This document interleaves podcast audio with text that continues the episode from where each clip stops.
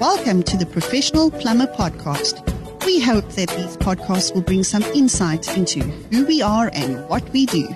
So while in conversation with the PIRB, sit back, enjoy, and make sure to connect with the PIRB on Facebook or at pirb.co.za for more. It's a lekker warm, hearty welcome to you, our listener out there. This is yet another technical discussion in which we are going to discuss today in this episode domestic solar water heating sizing. And as usual, for these technical discussions, I have with me Mr. Richard Bailey. Richard, a warm welcome to you and thanks for joining me again today. Hey, Willem. Thanks very much for having me again. Um, and yes, uh, as usual, it's only a pleasure and it's something that uh, I really do enjoy doing. So, yeah, thank you.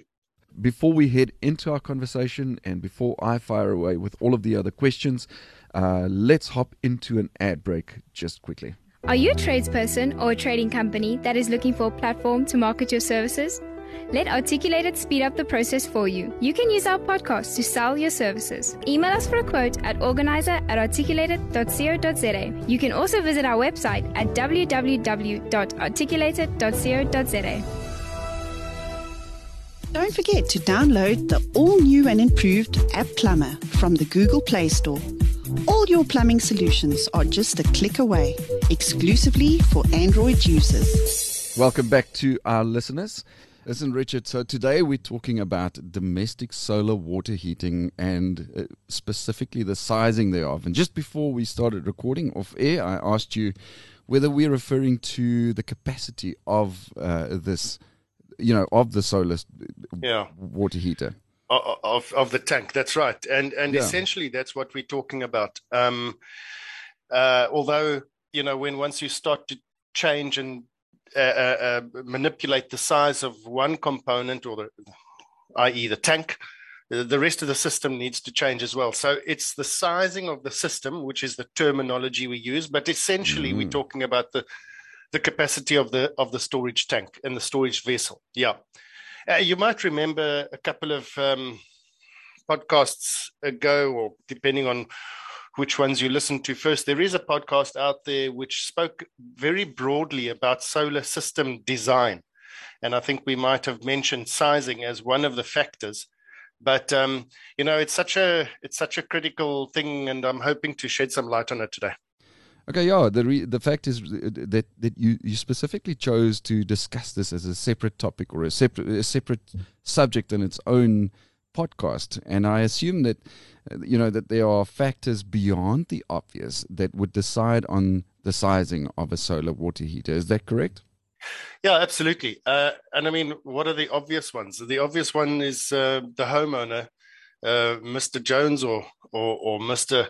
Mr. John saying to you, look, I don't want that size geyser. This is the size geyser I want, and that's what I want. And and so beyond that, there are other factors that come into it. And unfortunately, a lot of the time people don't quite grasp the importance of um, of sizing it correctly and the effect that it has on the performance of the system as a whole. So I can quite safely say that it is definitely one of the most neglected uh, requirements when it comes to the design of a solar water heater. And and unfortunately, it it and as as we go along today, you you'll you'll hopefully discover why it, it is so out of sight and out of mind because people don't um, eh, don't recognize the importance thereof and the functioning of the geyser itself the whole system itself is such that you as the homeowner actually don't notice the difference unless it's pointed out to you, which I'm hoping to cover. So, yeah, if if sta- and and and the key thing here is that standards require it, and and we'll we'll unpack that, and and, and why do the standards require it, and, and what the requirements are, we'll unpack. But it is so overlooked and neglected, and of course, why another factor to do with that is the cost of upsizing your system. I mean, mm. nobody wants to pay 40 grand for a solar system rather than 20 grand. I mean, if I'm building a house, I'd rather pay 20 grand and uh, and get it over and done with. But then, unfortunately, you're shortchanging yourself. But we'll get into that, you know.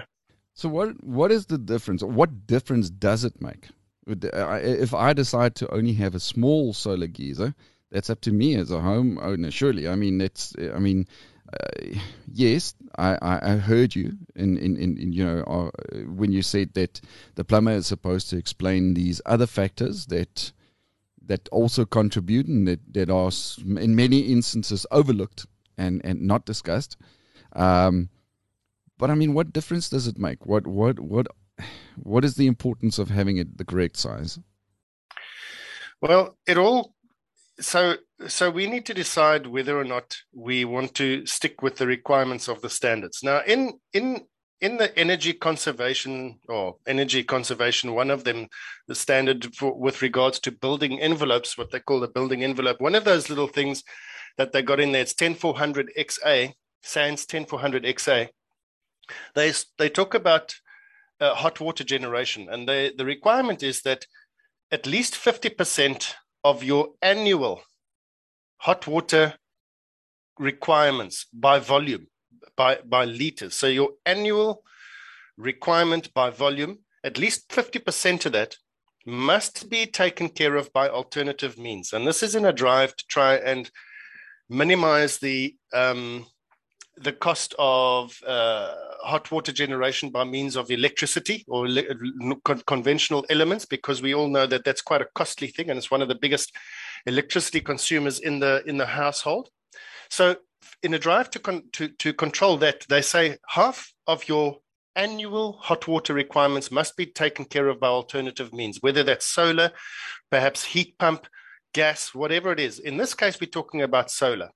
Now, okay, fine the the the the, the average sort of um, consumer out there will look at a solar system and they'll say, okay, well, no matter what size it is, if I put a solar geyser on my roof and I use water from that solar geyser, I'm I'm fulfilling that requirement.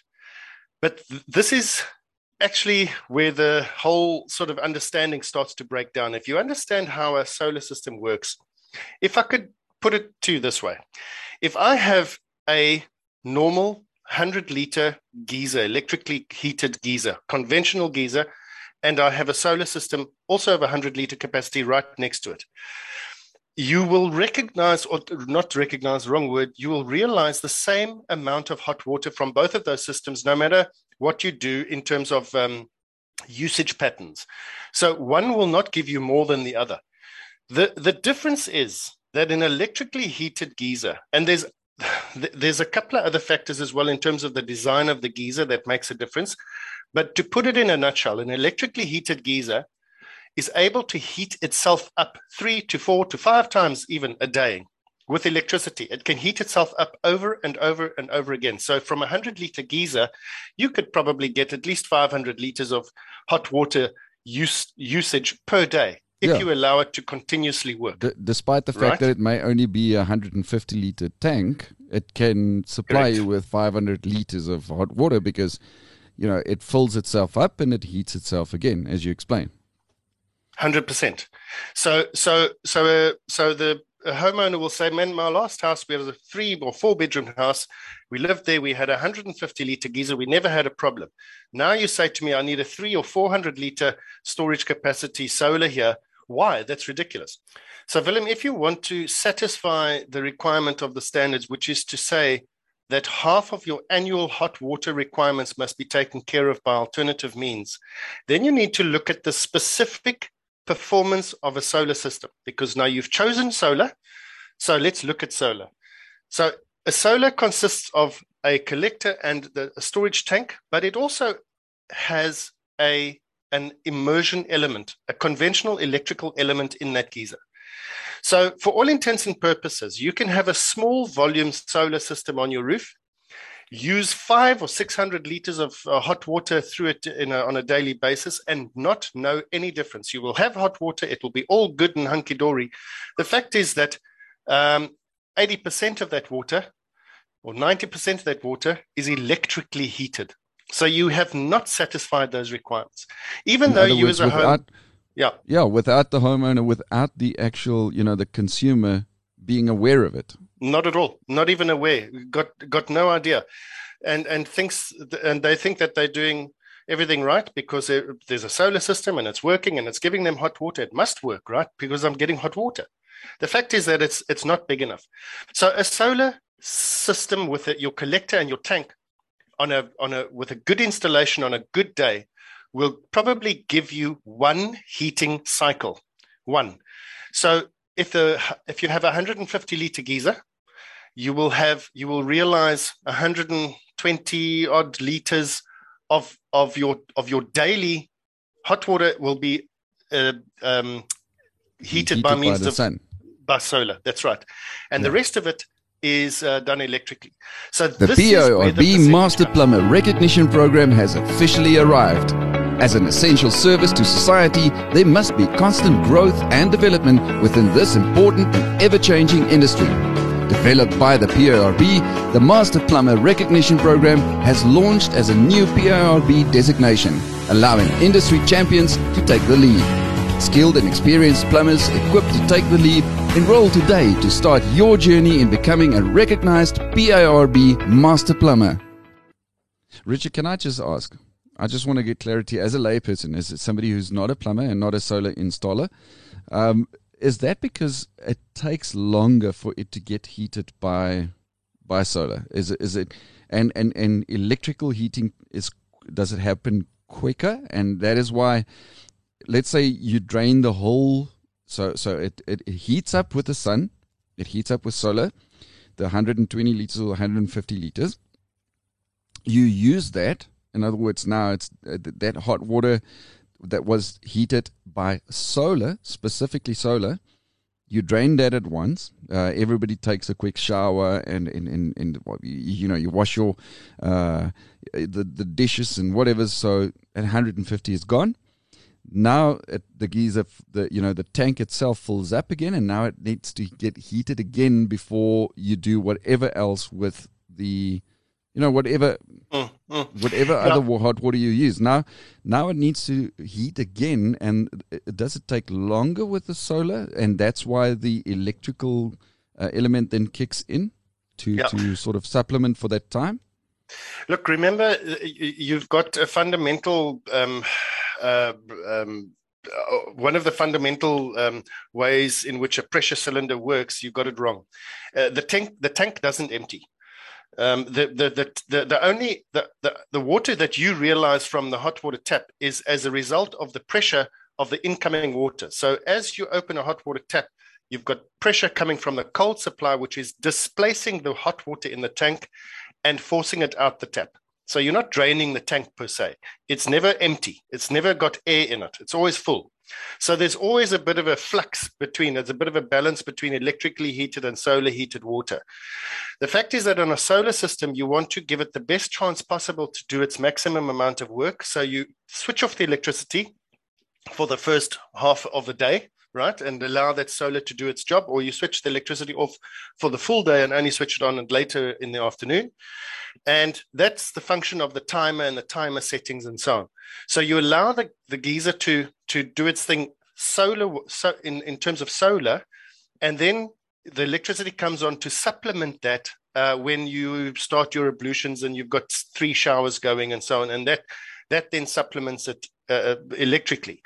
Remember, Willem, I mean, you could. There's nothing stopping you from going to buy ten panels and putting it onto one geyser. Yes, it'll heat it in you know 15 minutes, but you better you better use it every 15 minutes because otherwise you're going to have an exploding bomb on your roof because you've got you can't put too much heat in there. So the size of the collector versus the tank is closely and carefully matched. You can't upsize it. You you can't just put too much uh, panels on there because it's just becoming going to become dangerous.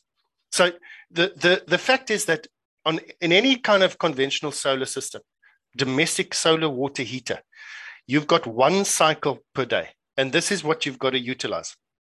Over and above that, you've got to now you're talking electrically heated uh, water, which if you if it's undersized, you've got um, you've well as i explained earlier you're using 60 70 80% electrically heated water. So so and there is where that's where the, the fraction comes in. So if you de- if you decide that you want to fulfill the requirements well then you need to fulfill them. If you if you decide well i don't want to fulfill them well then flaunt them. It's up, it's up to you. But at the moment you know we've got a situation where none of the uh, new buildings are, are adhering to this. Nobody's really making a noise, and nobody cares, uh, and, and nobody's really, um, should we say, um, uh, yeah, no, yeah, none of the authorities are are, are are too too flustered about it. Let's put it that way. Unfortunately. All right, so let's talk about it because you did speak about that fraction again. Now, two things uh, at play here. One, uh, you know, plumbers know their standards, and they know their plumbing standards for that matter. Um, they know the requirements of the plumbing standards that are applicable to plumbing. But do the, you know, the the the architects, the designers, the the engineers, the the, the construction engineers, do they know that? Um, that's that's the one question on the one hand, and then this the other one is let's go back to that fraction uh, and and determine how did how do we calculate that fifty percent fraction. Um, so it's a it's a sort of a two and a one question. Well, to to answer your first one, I should hope so. I should damn well hope so, um, because uh, th- this is you know otherwise we just what are we doing? You know, then why why have standards? Let's just burn them all and chuck them away. I mean, we either that's what I said to you earlier. We need to make a decision: are we going to follow the standards or not? You you can't say, um, yeah, yeah, I'll follow the speed limit only when it suits me, but the rest of the time I won't. But then, but I'm still above the law. You're not. You either are or you're not.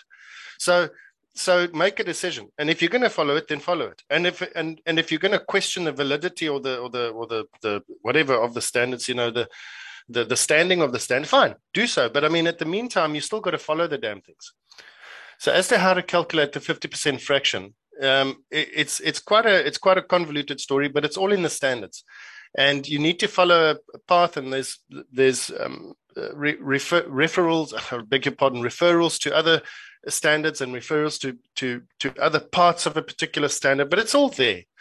So one thing we need to just bear in mind and understand is that the hot water requirements for a dwelling, in other words, the the the the storage capacities and the how much hot water a dwelling requires is actually not determined by a homeowner or a developer. That is not their job. It is determined by the standards. The standards tell us what those hot water requirements are going to be within a dwelling. In order for us to get to that, so we need to get to a liter per liters per capita or, or per day or whatever whatever the number is that you need to get to. You need to determine a few other things. First of all, you need to determine what type of building it is.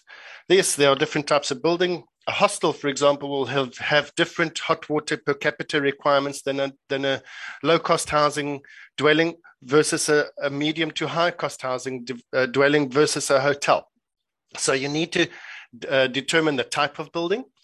And then you need to determine the population of that building. And again, this is determined by the standards, not by you or me or the or the developer. I'm not going to. I haven't got the right to say, "Oh no, 20 people are staying here." No, the standards say if there are X amount of beds in a hostel, this is the the story. So that's determined. The population is determined. Then the amount of hot water required per person or per capita must be established depending on the type of dwelling. And this is also prescribed by the standards. So you've now got the type of building, the population of that building, and the per capita hot water uh, for that type of building. So those are all prescribed. And then there are this, some other factors that come into that calculation, such as the ambient water temperature in summer and winter conditions, uh, the usage temperature of that water, and the storage temperature of that water, amongst others. And this all gets put into uh, a formula. And usually, if you've done it properly and you've in- included all the correct uh, figures, and you do that calculation, it's usually quite shocking um, for a homeowner or a developer to see the answer because it's usually very large storage capacities that are required, much larger than anticipated.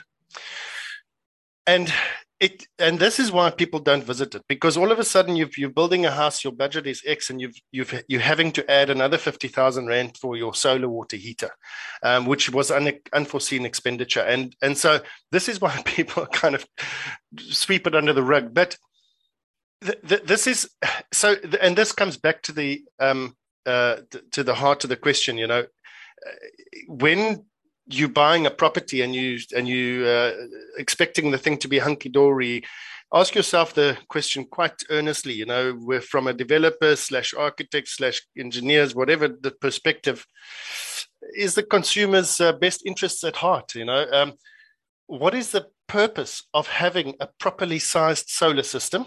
Well long term Willem, literally it's going to cost you very little to heat your hot water. If it's undersized mm. you save a bit at the onset but you're going to continuously be paying top rates to heat your hot water.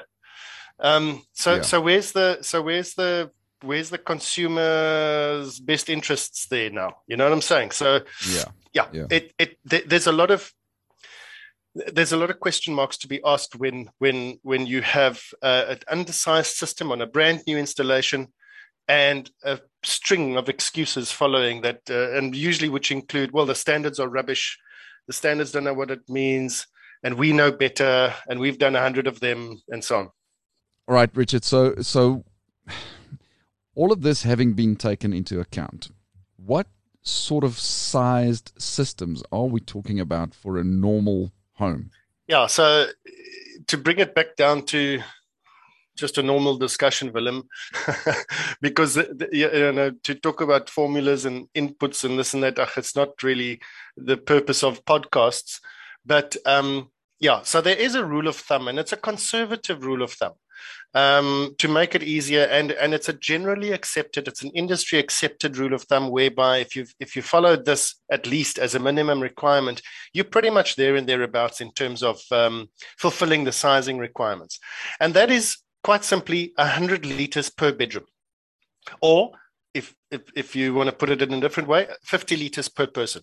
Because uh, again, in a dwelling house, the standards decide for us that there are two people per bedroom. That is the population of the home. And uh, so it's 100 liters per bedroom. So for every bedroom your home has, you need 100 liters of solar storage. So if it's a three bedroom home, 300 liters, two bedroom home, etc., etc.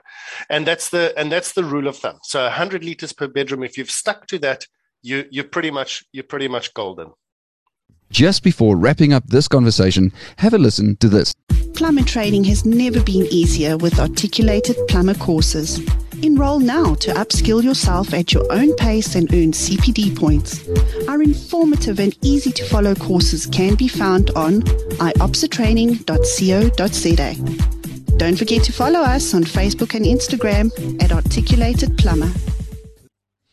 Listen, Richard, this is, you know, again, I always repeat and reiterate the fact that as a layperson, I'm not a plumber, I'm not a technician. So I'm not aware. I'm actually the consumer. I'm the customer. I'm I'm I'm not aware of all these factors that have to be taken into uh, account into consideration when these things are installed. And and I really know, you know, we can always say that these podcasts, these technical discussions that we have, can can serve twofold. You know, it can serve to inform the consumer of things that they don't know because I'm certainly getting informed. I'm getting educated well on the plumbing things, and uh, but it's also to remind the plumbers out there the fact that they are the experts. They are the people who have the knowledge and the know-how and the know why, for that matter. Um, and, and and yeah, you've mentioned the standards. Um, you know, we always go back to the standards and, and the reason why the standards and the requirements of the standards exist in the first place, and that's to ensure not only the health and safety of the consumer, but also optimal functionality of the system itself. Um, you know, yeah, and um, the fact is that you know I I really hope that when the plumbers listen to these uh, technical podcasts, that they do carry the same value out of it than what I do as a consumer. Because the fact is, you know, you did say that a plumber may think to themselves, "Oh, you know what? Uh, the standard. I know what I do. The standard doesn't really make sense, or whatever the case may be." But just bear in mind, you know, all the factors that was mentioned and explained here in this podcast. At the end of the day, it's your reputation that's on the line as a professional plumber. You go and you provide a solution to a customer. At the end of the day, if you do it incorrectly because you haven't considered all the factors, you know, it, it, it affects your reputation. That the customer is not going to be a repeat customer to you. They're not going to refer you to friends and family and acquaintances. In fact, they're going to say, you know what, I installed this 50,000 Rand uh, solar system, but it's not effective. It doesn't save me. Mm, exactly. And I mean, you must understand that, that, the, that the standards are there for a reason. It's There are reasons behind uh, the requirements of the standards. The standards are not there to cost anybody money or to unfairly, you know, uh, cost uh, in an inordinate amounts of time, labor, or or money. That's not the point of the standards. The standards are there for a particular reason. Otherwise, we must, like I said, Willem, I'm of the opinion you either toe the line and accept the fact that we need to uh, follow the standards. Otherwise, we chuck it out. We can't stand halfway between. Otherwise, chuck them out and let's just all go and do our own thing with half-inch polycop piping. Let's let's go and do it. Why not? Save me a lot of trouble. Save you a lot of trouble and cost. Why not? So if that's the route to go, then let's collectively decide it. Otherwise, let's let's stick to the standards, and the standards are there for a reason. And the reason for a solar sized, the solar system properly sized, is to um, yes, it's a legislative thing to to to to limit the amount of electricity used for so for for water heating across the country, but think of it benefits to the consumer at the long run. How can it not? How can it not be beneficial? So you know what I'm saying. So it's not there to nail anybody or to cost you extra money. It's not. It's there for a reason. Richard, uh, I want to thank you again for having shared this awesome information with us, having educated me. and then, uh, you know, lastly, I definitely wanted to uh, thank our listeners, whether they be consumers and or whether they be plumbers. Um, thanks for your time and your effort and having tuned in and listened to this episode. We will definitely chat to you again soon. Thanks for having tuned in. Make sure to read more about the PIRB on our website at pirb.co.za and on our social media channels like Facebook, Twitter, and Instagram.